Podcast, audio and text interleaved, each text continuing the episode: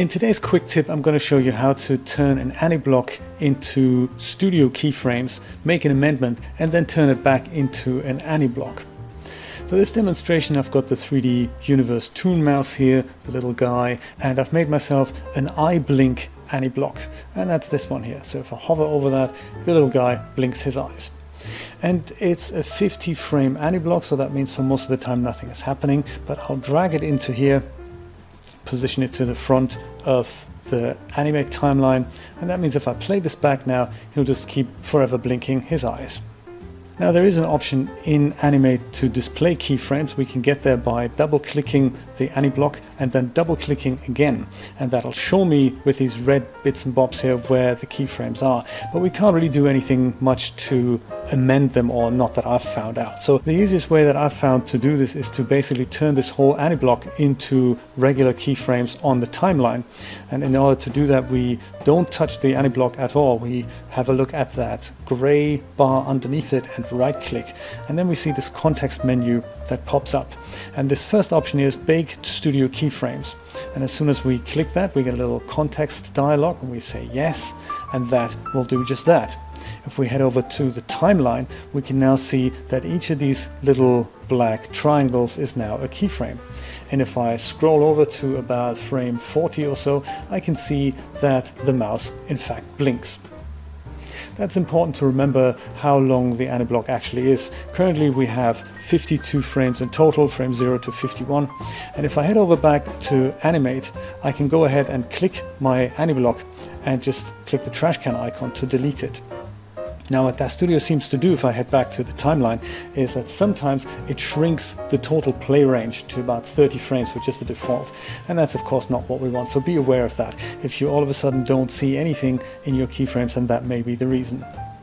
So now I'd like to make perhaps a change, perhaps around frame 25, I'd like for him to wiggle his ear a little bit. So let's have a look at that. Let's select the ear that's in the head and there's the left ear and there's the right ear. So I'll go with the left ear first, go to the rotate tool and in order to affect just the wiggling I'm going to set a keyframe right here so that nothing happens until now. I'll also bring over my parameters tab and then I'll go and move the playhead about three frames forward and maybe just wiggle the ear to about here. Yeah, maybe 18 is good. Then I'll leave it for another three or four frames and I'll turn it back move it another two or three frames and then I'll set it back to zero. I'll just leave it here for the demonstration. You get the idea. You could do this for the other ear. And now if I play this whole animation back, I can see that not only does he blink his eyes, he also wiggles his ear a little bit. And that's kind of what I want.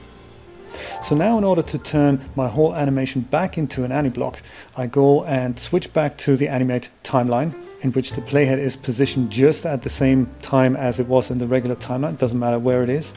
The important thing to note here is that we already have a track selected. In my case, it's called the Toon Mouse. If that is not the case, and your animate timeline looks like this isn't going to work. So you have to have at least one track here and you can create one with the plus icon.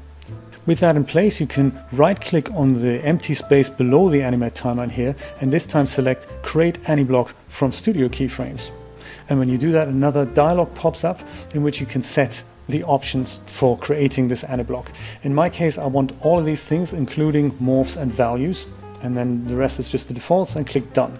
And that will now create a brand new AniBlock down here that's currently unnamed. But it will now have all the keyframes that I've just put on the timeline in here and now I can go ahead and save it as a brand new AniBlock and do with it whatever I please. And to do that you right click on the AniBlock in question and say save as new. Pick a location, give it a nice title and then you're done. I hope you enjoyed this little quick tip and have fun animating.